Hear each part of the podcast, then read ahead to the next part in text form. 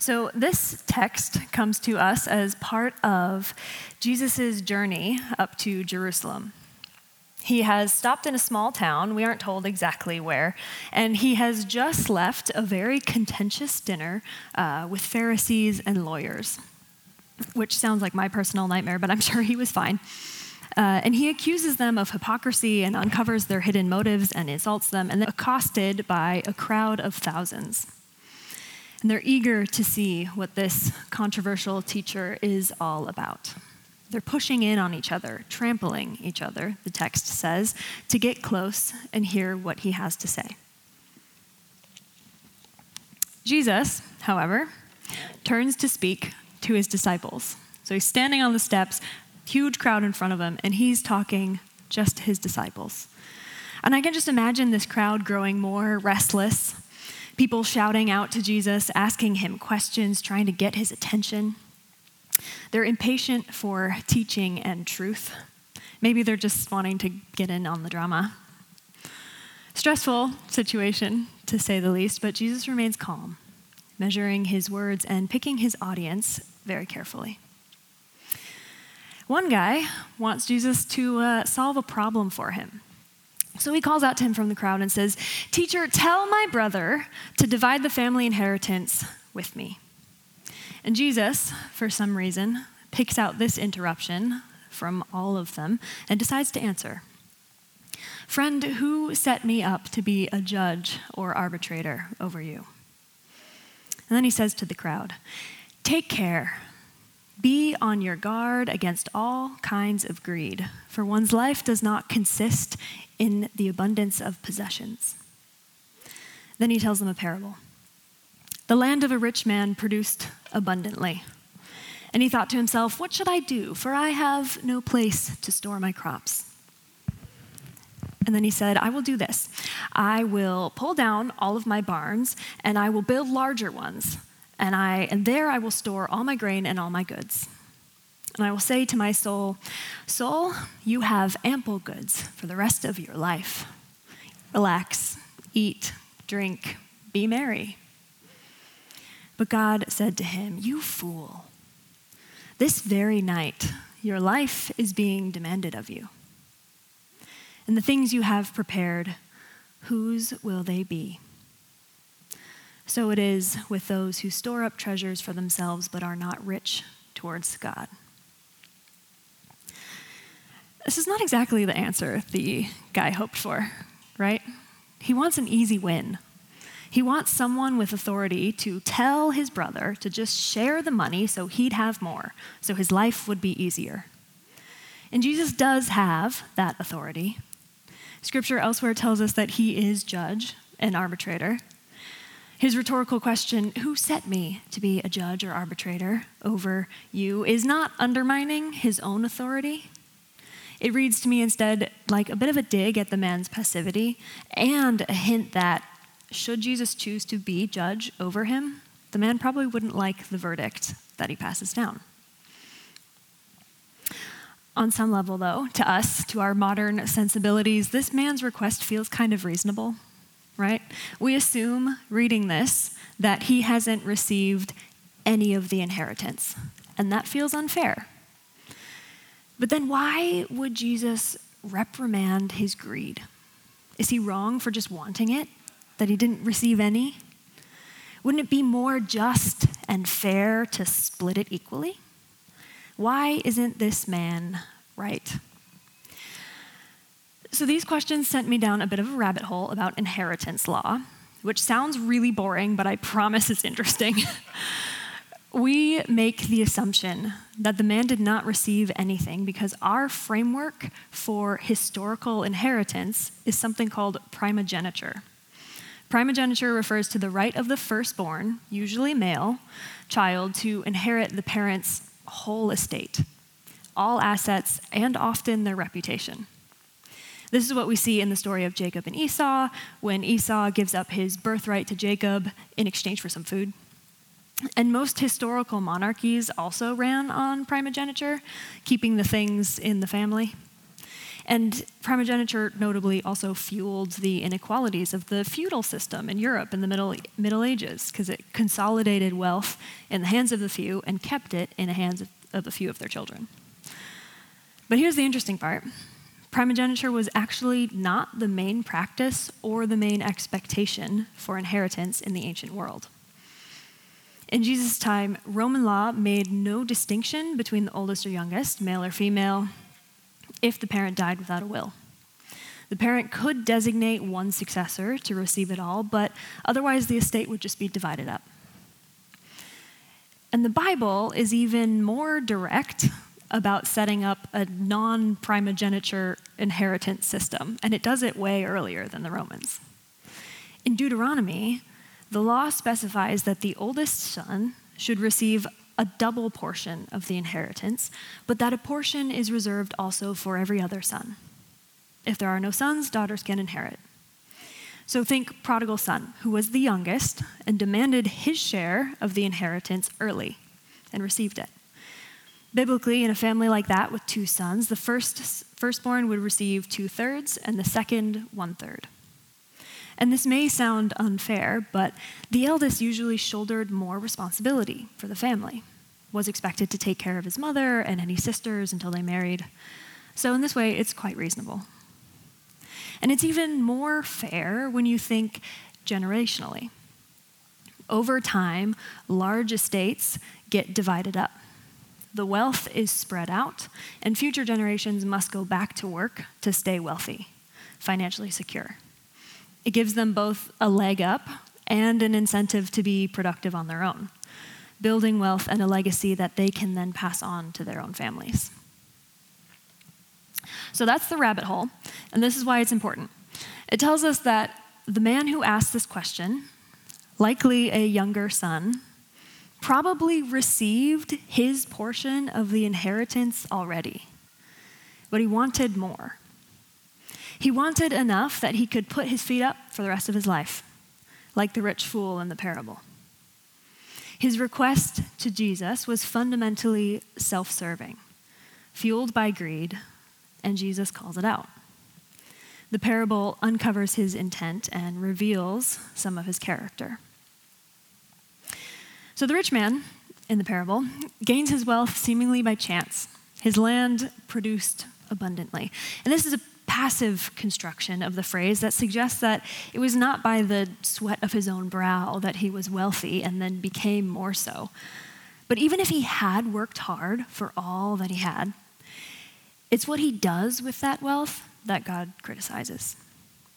He works hard to keep all of his possessions for himself and says to his soul, his very inner being, Soul, you have ample goods laid up for many years. Relax, eat, drink, be merry.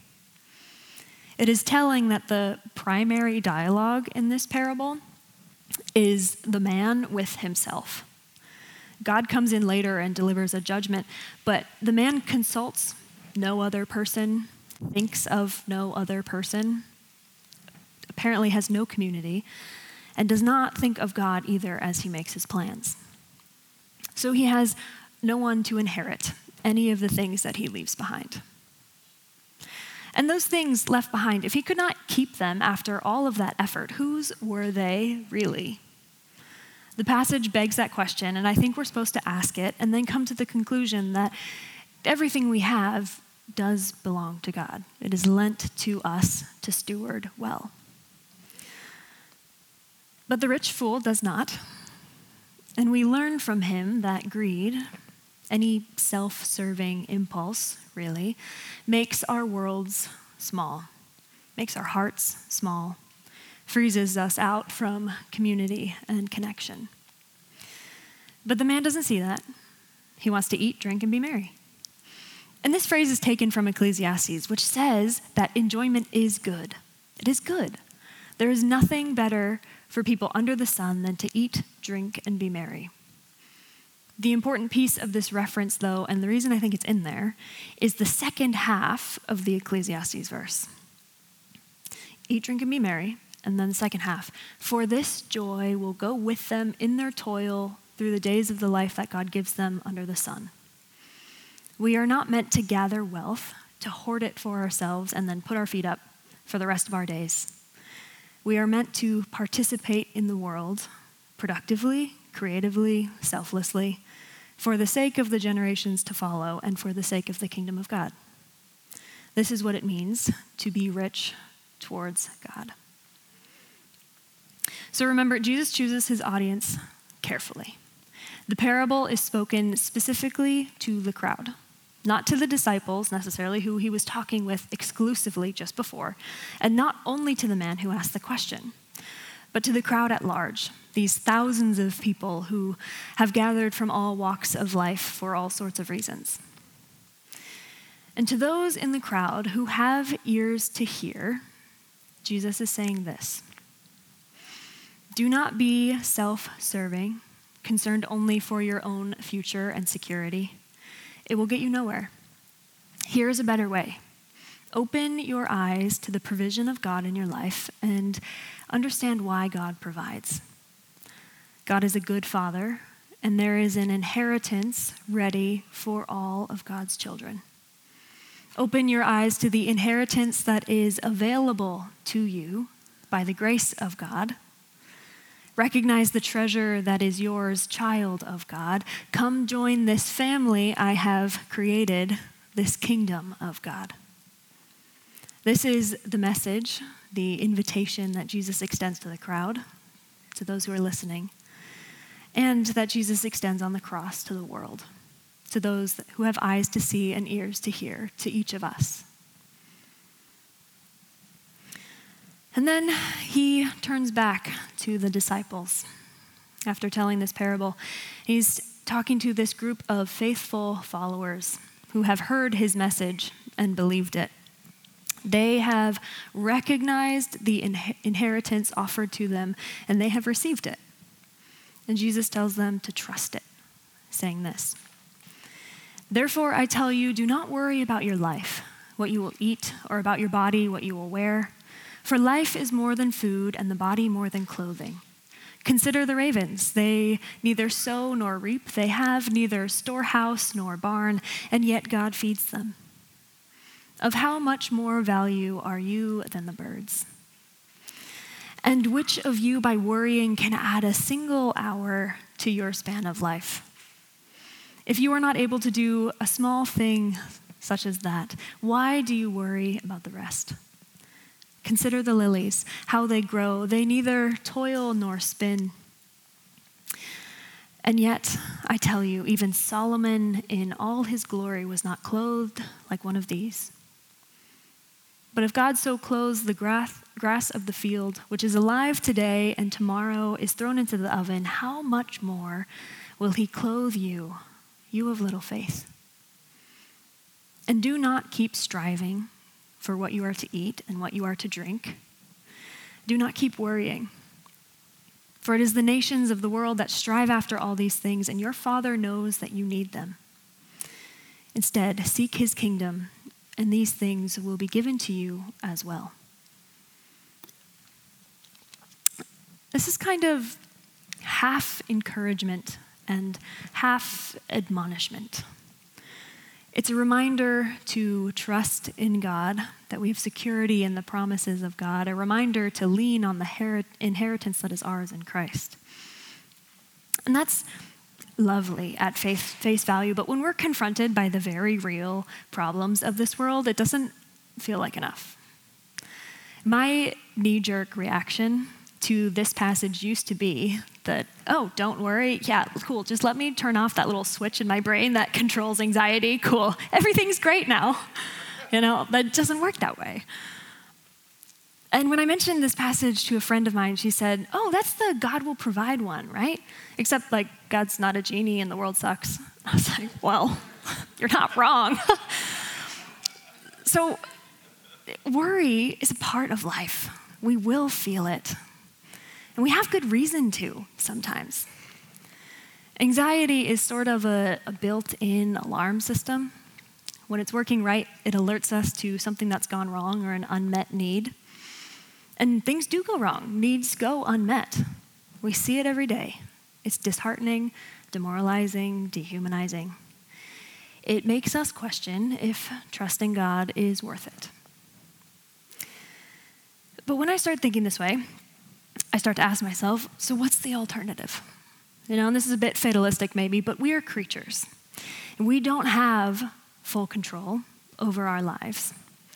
We cannot, with any certainty, add even an hour to our time here. We are hardwired to trust. If we don't trust God, we will trust something money, power, reputation, other people, ourselves. We are hardwired for trust because we are not meant to do this alone. So, in this way, worry can lead us to put our trust in things that will fail us. Things that sound like good options at first. In our society, we'd probably praise the man in the parable for being proactive, financially secure, wise. But God condemns his actions, and we see that he was controlled by a deep anxiety about his security, and it leads him to greed and isolation, and eventually it leaves him with nothing. And this is where the, the warning, the reprimand piece comes in. Do not be anxious. Trust what will not fail you. Anxiety, worry, I'm using this synonymously, is fundamentally self protective. It is an important alarm system, but left unchecked, it can lead to crippling, self absorbed stress. And hear me well, I am not saying that feeling anxious makes us selfish. Not true. I am saying that worry draws our attention to our own self and our own security, or lack thereof. And it can lead us into self serving habits, wanting more, doing more, because we're never sure we'll have enough. Again, we are not bad for worrying. It's how we decide to deal with the worry that matters. Do we let it consume us and direct our attention to ourselves? Do we conserve and hoard our resources? Or do we allow it to tell us what it needs to warn us of and then practice relinquishing control?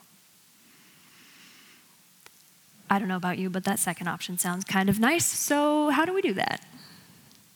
It's no accident that this piece of the passage points us to nature we are reminded to consider the ravens and the lilies, to meditate on the cycle of life, because it testifies to the ongoing action and provision of God in the world.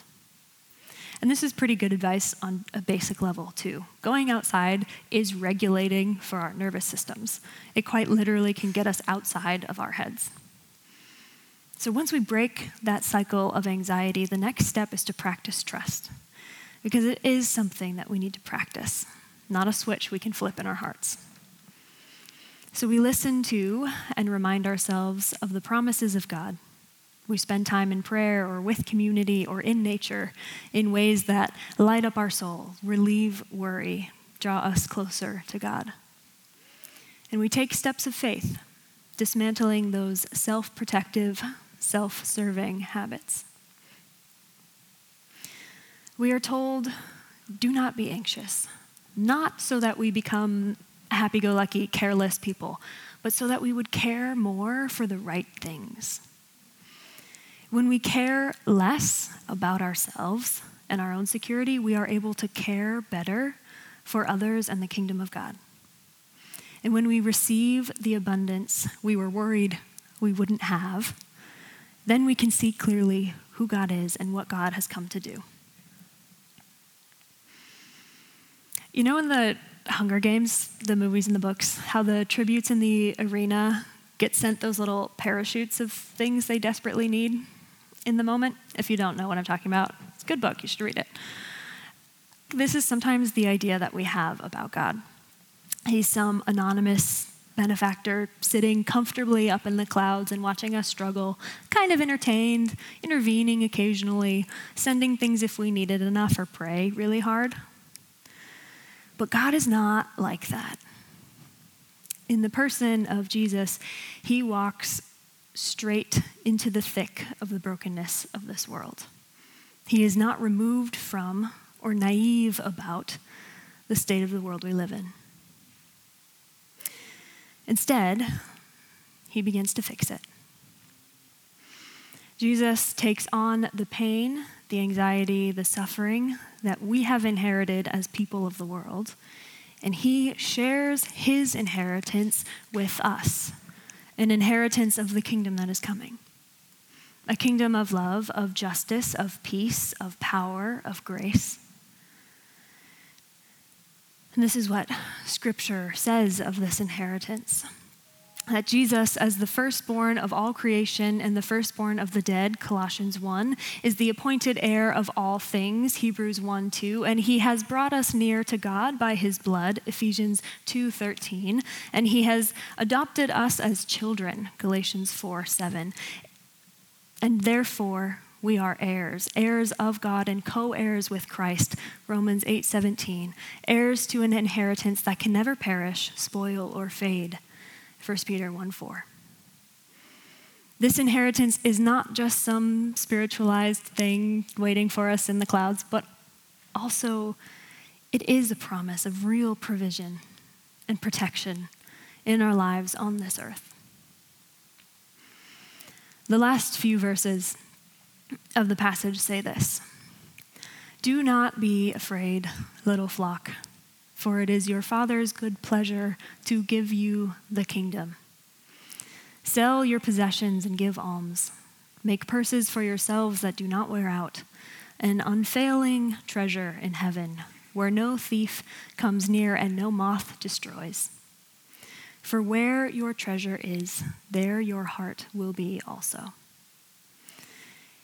Inheritance may be a small and subtle piece of this passage in Luke, but it is a very loud truth in the New Testament. And it comes to us with responsibilities attached. In the context of God's plan revealed in Scripture, today's passage tells us this Seek the kingdom of God, and these things will be given to you. Receive the inheritance of God and let it transform you. Set your heart on treasure that is real and lasting. And then be rich towards God with what you have been given. Partner with God in the work of restoration and renewal, and participate in this world productively, creatively, selflessly. As heirs of God, representatives of God, we are the ones that demonstrate his trustworthiness, that prove it to those around us that know us as Christians. We don't always do a great job. But our righteous, generous, loving actions in God's name speak to God's character and God's kingdom. So here are some questions we should ask ourselves. Are there self serving impulses in my life that are restricting me from representing God well, from loving others well? What am I hoarding for myself that is keeping me from participating in the kingdom? Is it money, possessions, other illusions of security? Is it a social circle, relationship, reputation? Is it a judgment against another that makes me feel safe, like I don't have to embrace them too as part of the kingdom? Heirs of God, receive the inheritance that God offers out of his endless riches. Hear the call that comes to you right where you are, just as you are, standing in the crowd or at the feet of Jesus. Know that you have nothing to fear, for you are loved by the God who provides more than we can ask or imagine, the God whose kingdom is breaking through.